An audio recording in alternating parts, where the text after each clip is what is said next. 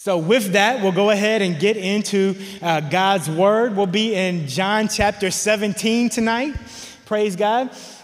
And so and so my my hope is, my prayer is that with we've been going through and hitting different places and drilling into different different sections throughout John chapter seventeen over the last three or four weeks. And what I hope to accomplish today is is tonight we'll go through John chapter seventeen, and we're going to hopefully be able to tie all of it together to get the comprehensive uh, message of what Jesus was wanting to com- not, not even really communicate to us, but he is communicating to us. But this John seventeen is Jesus' prayer. He had just spent, he'd been in the upper room. This is Jesus uh, maybe ten to fifteen hours before he's about ready to go to the cross. Um, he'd celebrated the Passover feast with his disciples in the upper room.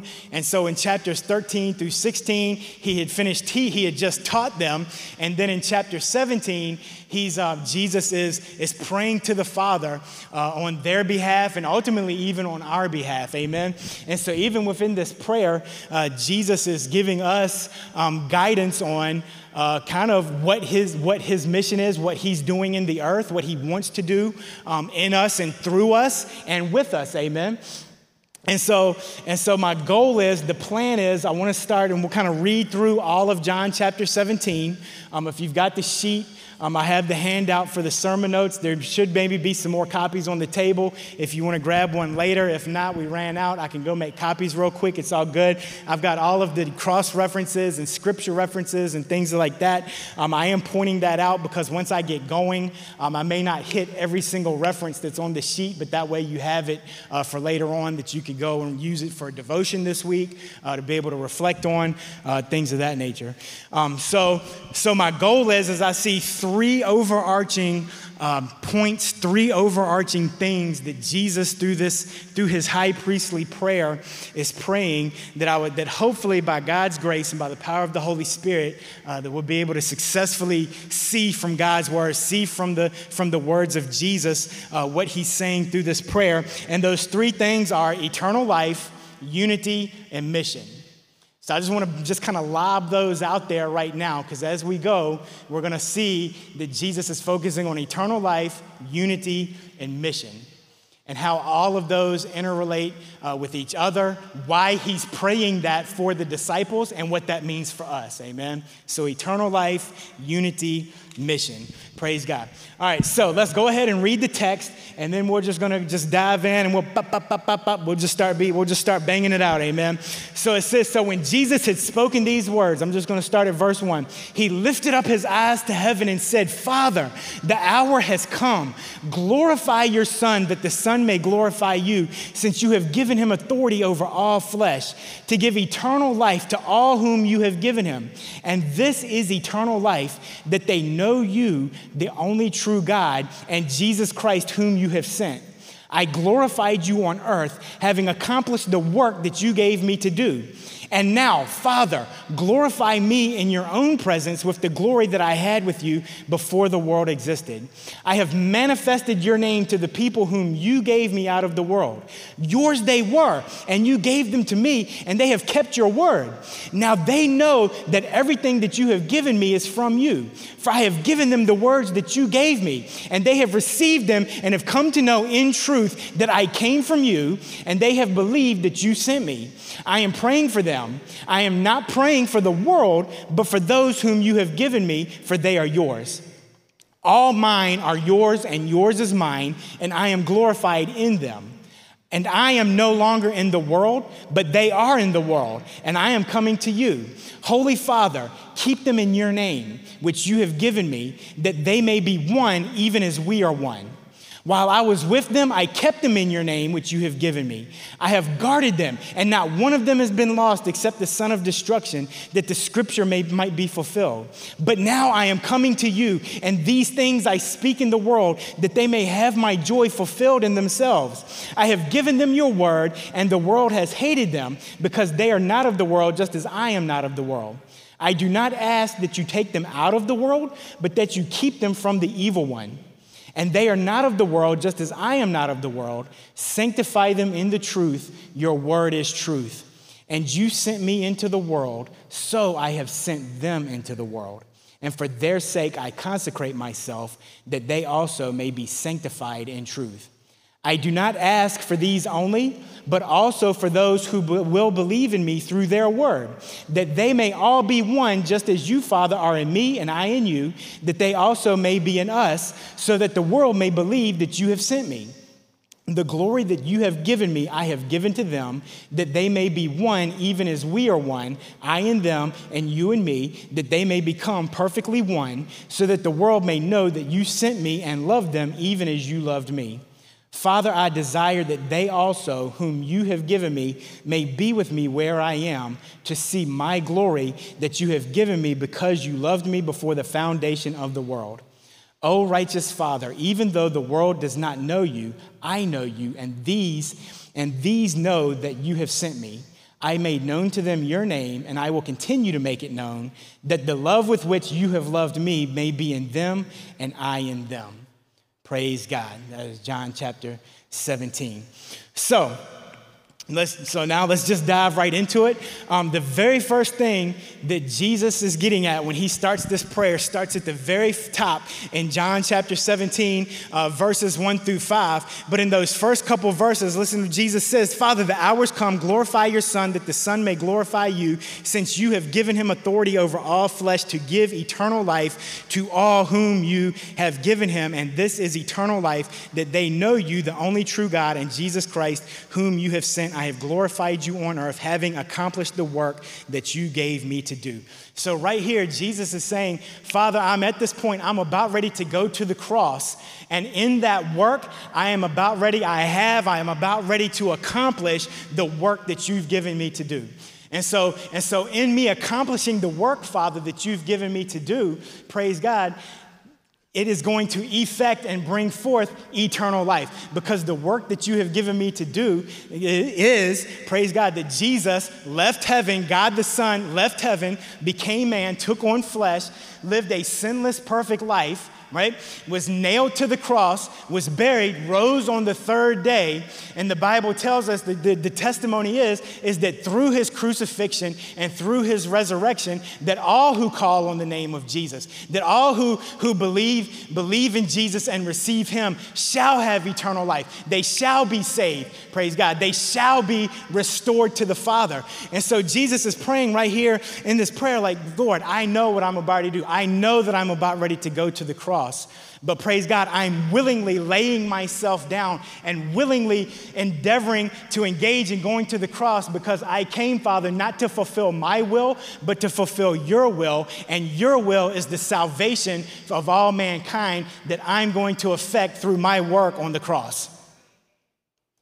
And so right there, Jesus is establishing, because remember, eternal life, unity, mission. Those are the three things that we're going to be looking for tonight, right? Just those are kind of the hooks for the message tonight. So Jesus is basically saying, okay, Father, the mission that you gave me, the whole reason that I'm here is to bring forth and make possible eternal life. And so, and he tells us right here in verse four that this mission that you have given me, I've accomplished. Once I go to the cross and buried and raised on the third day and have ascended, my mission will be accomplished, and they and eternal life will be available to mankind. Amen. Praise God. And then with that, not only that, I'm going to just kind of leap down here to verse twenty-four. It says right here, Jesus said in verse twenty-four, Father, I desire that they also whom you have given me may be with me where I am, to see my glory that you have given me, because you loved me before the foundation of the world. I love that. Because, praise God, we can receive Jesus through his crucifixion and resurrection. We can receive Jesus right now. We can have Jesus right now and have our rec- have our relationship with God restored right now and enter into eternal life with the Father right now.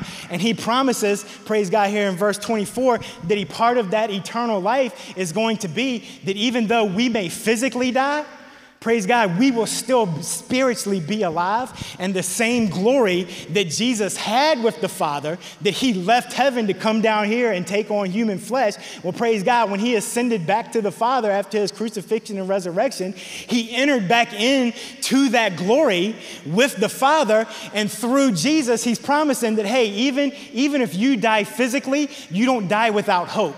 You die with hope, because even though you may physically die, you'll spiritually be alive with me, and the glory that I have with the Father in heaven, you'll be able to enter into and experience that same glory with me. Praise God.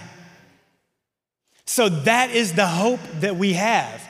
If you're here tonight and you've been walking with Jesus, amen, praise God, and you've been walking with Jesus, and maybe maybe you know, have lost a loved one that, that you know was right with God. They had a relationship with Jesus. Praise God, be encouraged tonight that if they were in Jesus, they have eternal life. Praise God, their, re- their relationship with God was restored. Be encouraged that they're in glory with Jesus and the Father right now. And that, praise God, if we're in Christ, it's not the end. That means that, praise God, we'll be able to see them again. Amen? So be encouraged. Be encouraged. Amen? So, man, praise God for eternal life, right? And so, and so now, um, when we were going through John chapter seventeen, notice, I wanted to read the whole thing, because if you notice, there was a lot of times where he said, he used the phrasing, Father, I am in you, you are in me, and I pray that they would be in us, that they may be one just as we are one. And so you notice in John chapter seventeen, Jesus prayed a lot that they be one, that they be one, that they be one. And that, that the basis of them being one is that Jesus is saying, Father, you and me are one. And because you and me are one, I'm praying that them being in me, then they'll be one and we'll be one. That's a lot of one, right? All right, so so praise God. So here's so here's what's going on with that. Um, so this is this. I'm about ready to get excited. Okay, so if I don't hit all the scripture references, they're on the note sheet. Praise God. All right. So here's what's so here's what's going on with that.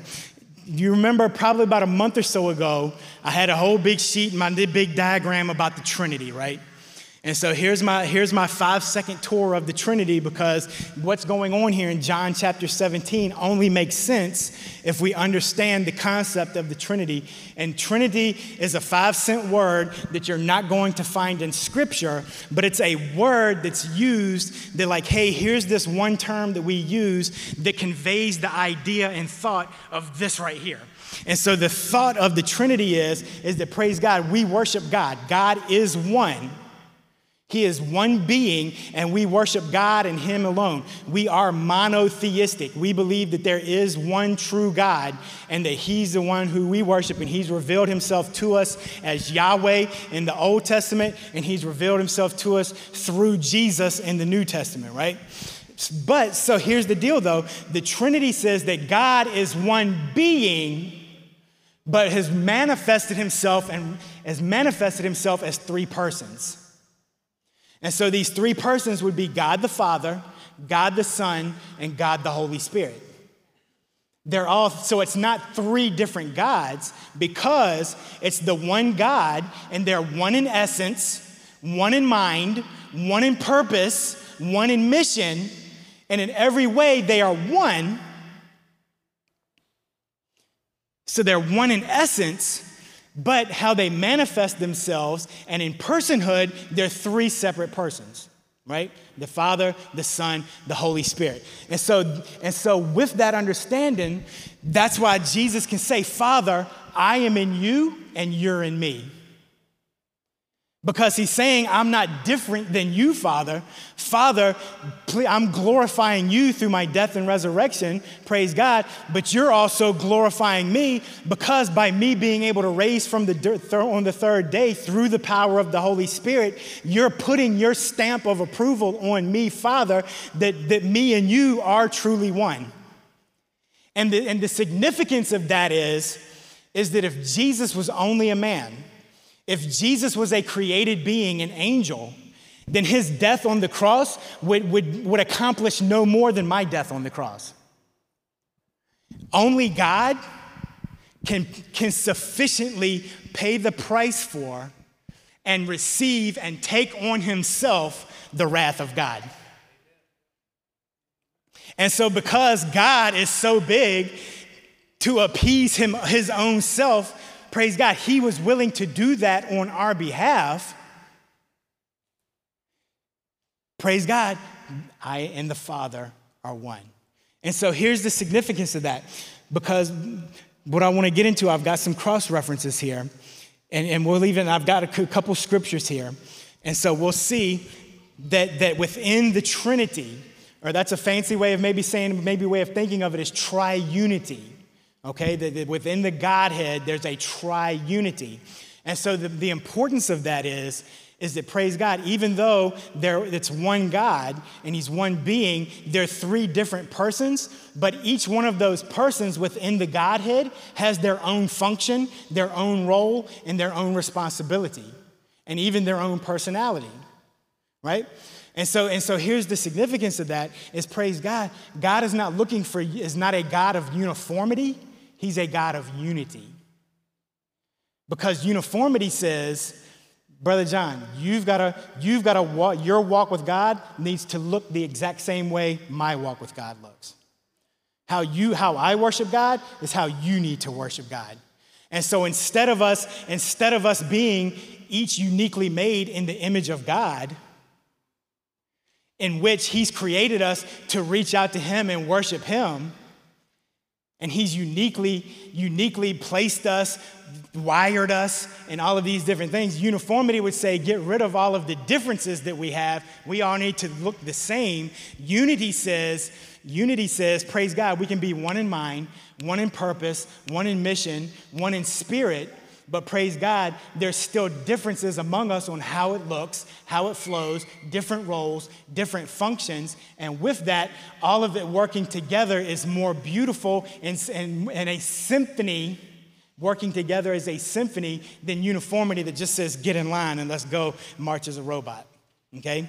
And so, and so I'm, so I'm saying that because the, Jesus is saying, praying on purpose, Lord, Father, I and you and you and me, because he's, he's indicating to us that when he's talking about us being one, that our oneness that we have, that he's looking for and praying for, that we have with each other, would be, would be a reflection of the unity that's within the Godhead, Father, Son, Holy Spirit. So praise God, when we come to church and we're here as a church body and each one is operating in their gifts and each one of us is right where we're supposed to be, doing what it is that we're supposed to be doing, knowing that we're flowing with God and what he wants us to do, praise God, that's a reflection of God and who he is. And so he's wanting to manifest his character and his personhood through us. Okay? And so, and so with that, so let's just, so, so let me just break this down a little bit. So, so God the Father, listen to Ephesians chapter one, verses three and four. God the Father says, blessed be the God and the God and Father of our Lord Jesus Christ. So we see there a distinction, right? Blessed be the God and Father of our Lord Jesus Christ, who has blessed us in Christ with every spiritual blessing in the heavenly places, even as he chose us in him before the foundation of the world. God the Father has the plan. Because notice that it says, God the Father blessed us in Christ and chose us in him before the foundation of the world. God the Father is the one that has the plan. He's got the big picture. He's got, he's got it worked out, right? Praise God. So that's God the Father. God the Son, the text tells us, does the will of the Father. John chapter six, verse thirty-eight says, for I have come down from heaven not to do my own will, but the will of him who sent me.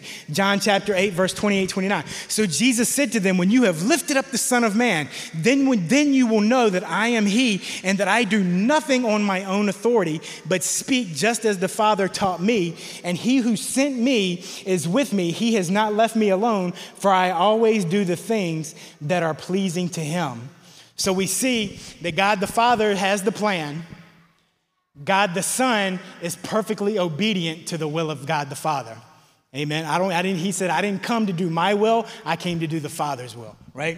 And so then we see God, the Holy Spirit, in John chapter sixteen, verse thirteen through fifteen. It says, when the Spirit of truth comes, he will guide you into all the truth. For he will not speak on his own authority, but at whatever he hears, he will speak, and he will declare to you the things that are to come.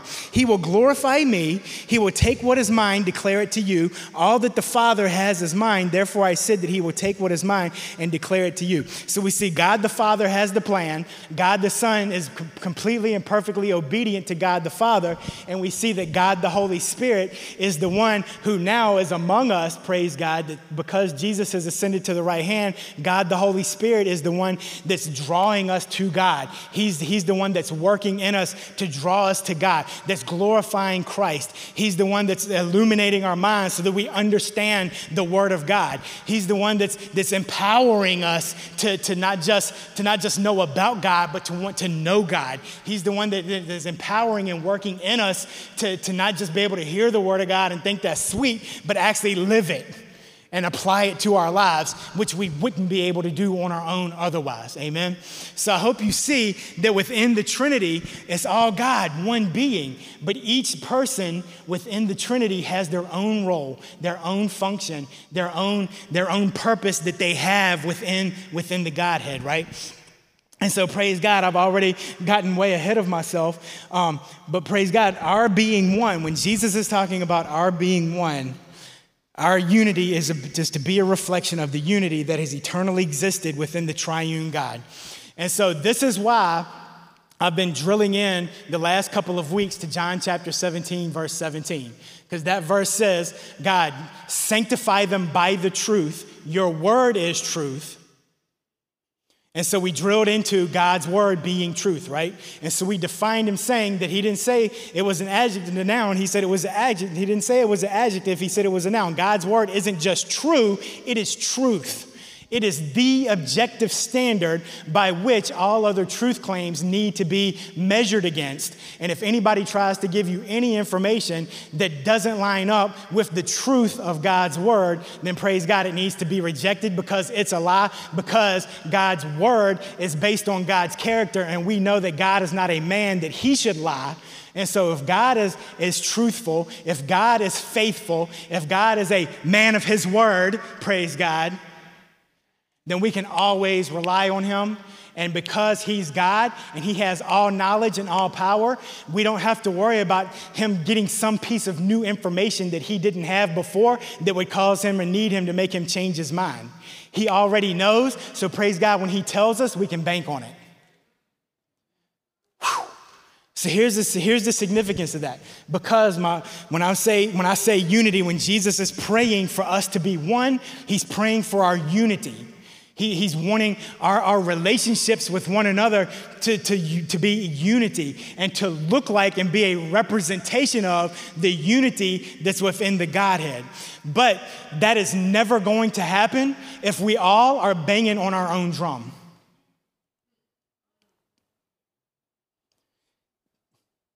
Because the best that I would be able to produce is uniformity. I can get with somebody and say, hey, you need to look like I look. You need to do what I do. You need to believe exactly how I believe. That may bring, bring forth uniformity, but it doesn't bring forth unity. The only thing that's going to bring forth unity is that all of us are going to have to set aside our own stuff.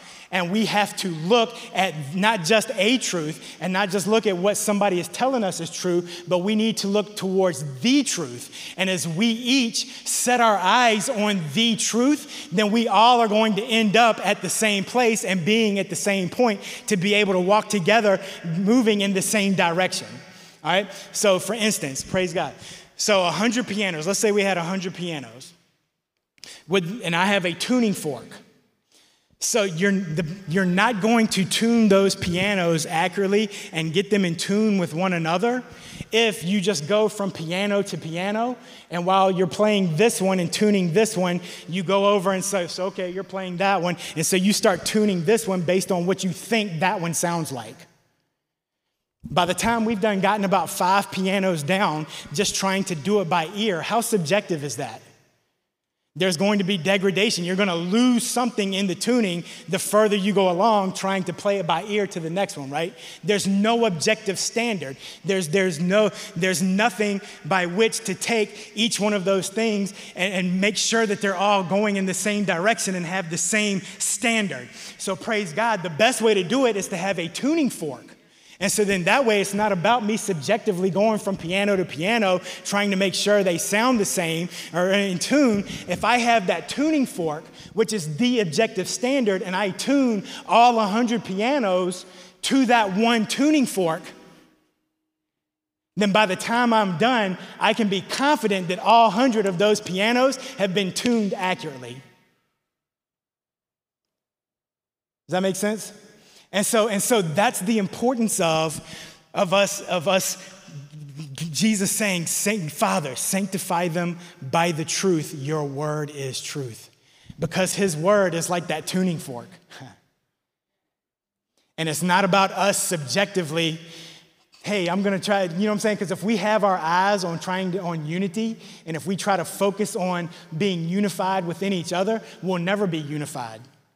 The only way that we'll have uni- be unified and the only way that we can have true unity is getting my eyes off of me and getting my eyes off of you and putting my eyes on the Father and putting my eyes on the objective standard of his truth. And then, like we said last week, we define sanctification as pursuing and recovering God's good design and purpose for our lives.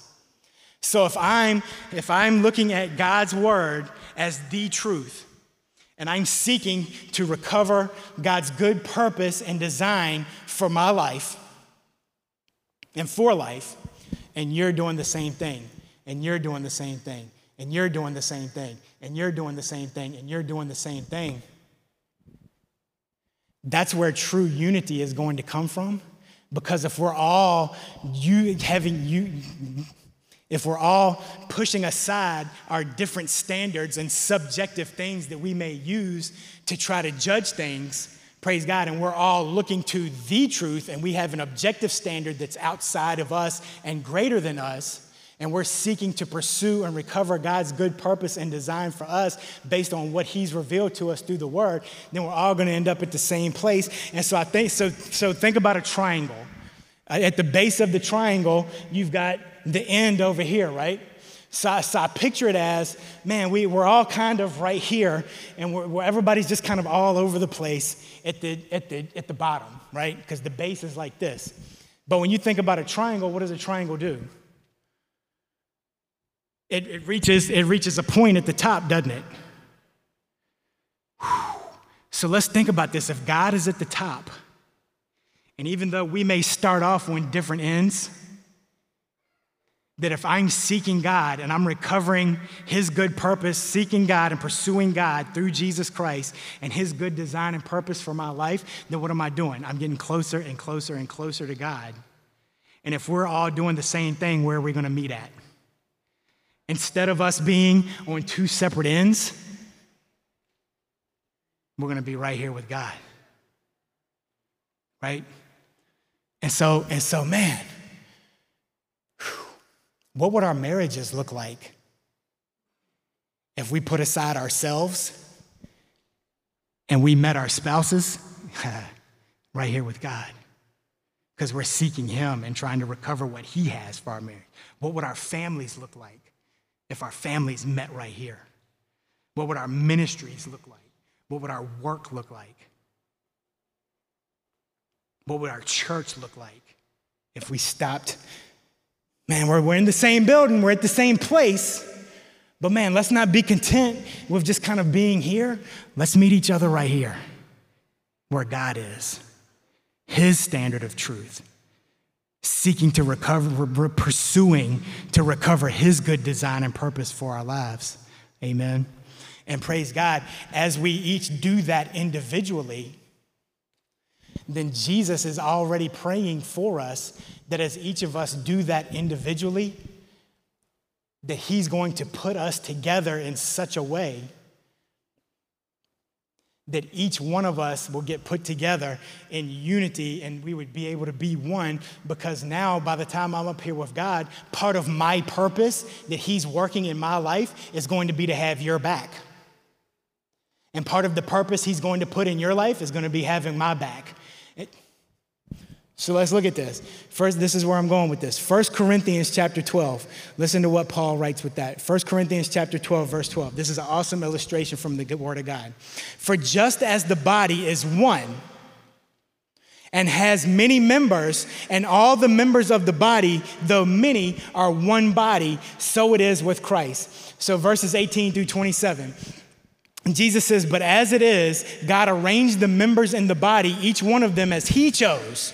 If all were a single member, where would the body be?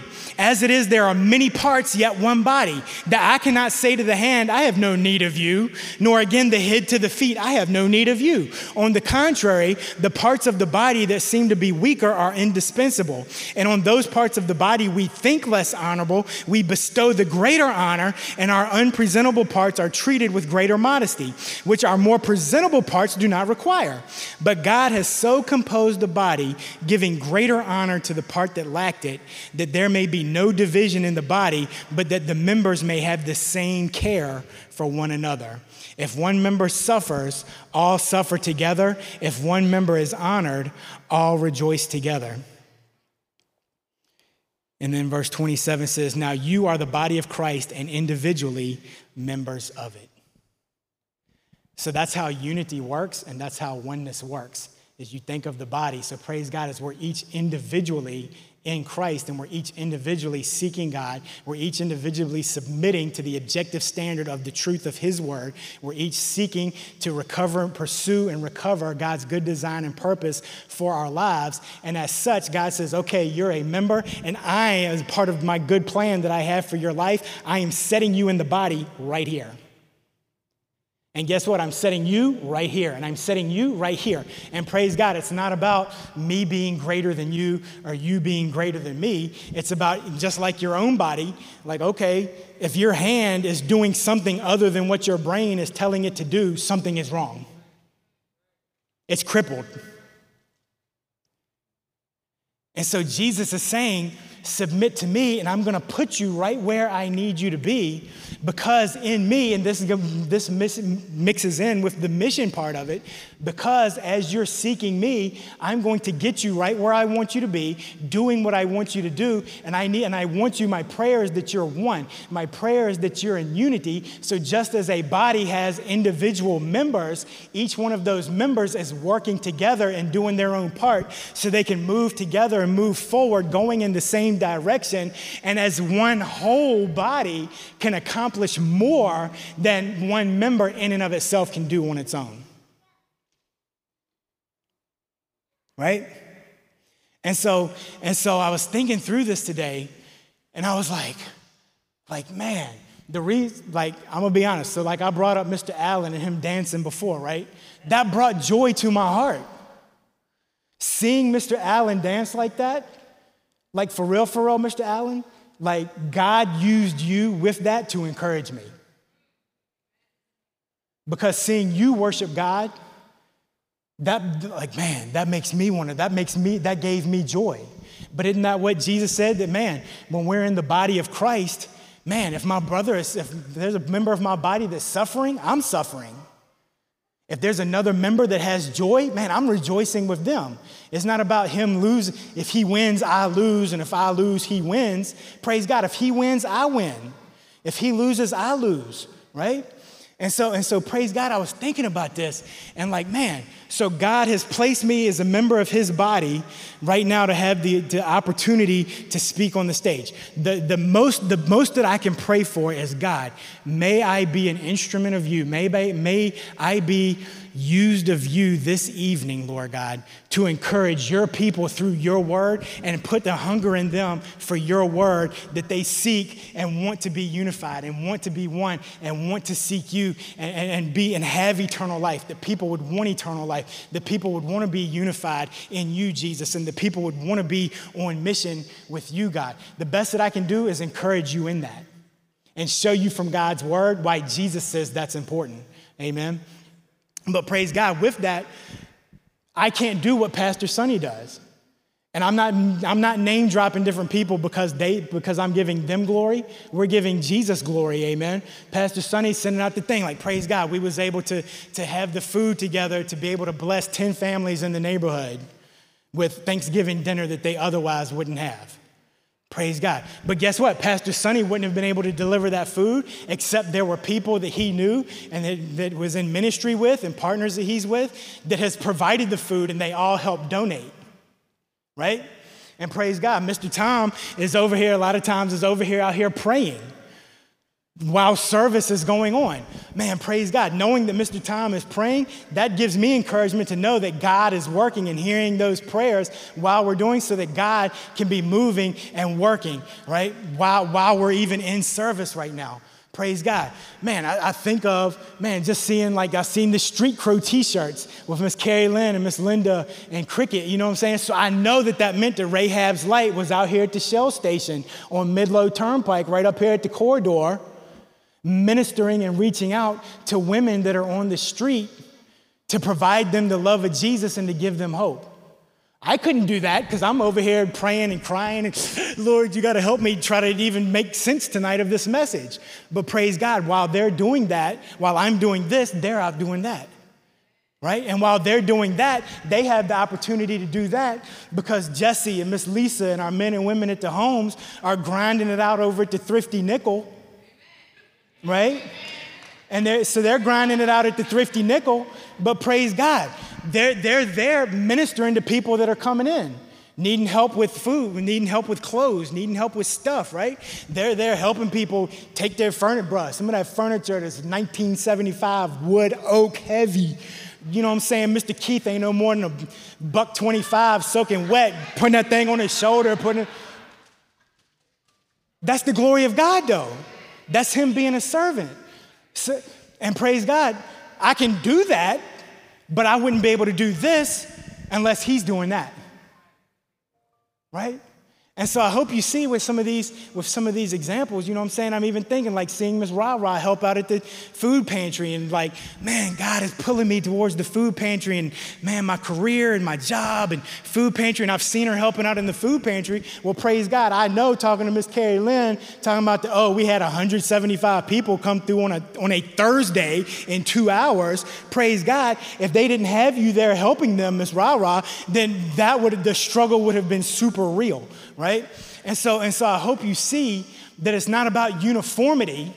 It's not about all of us being the same. Praise God that we're different.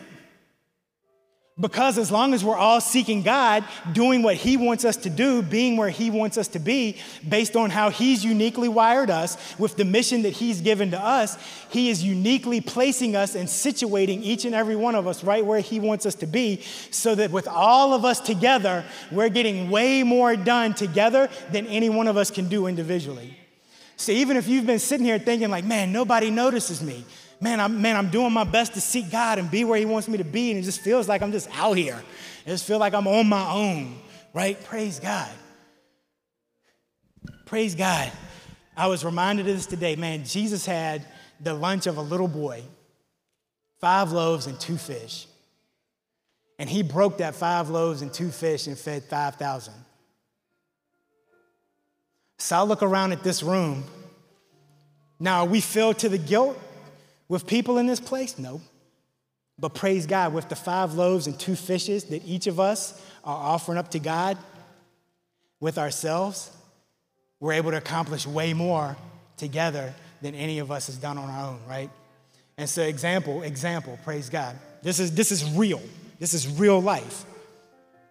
We had a, we had a gentleman come into the, come into the ranch a couple few months ago named Jeff, right?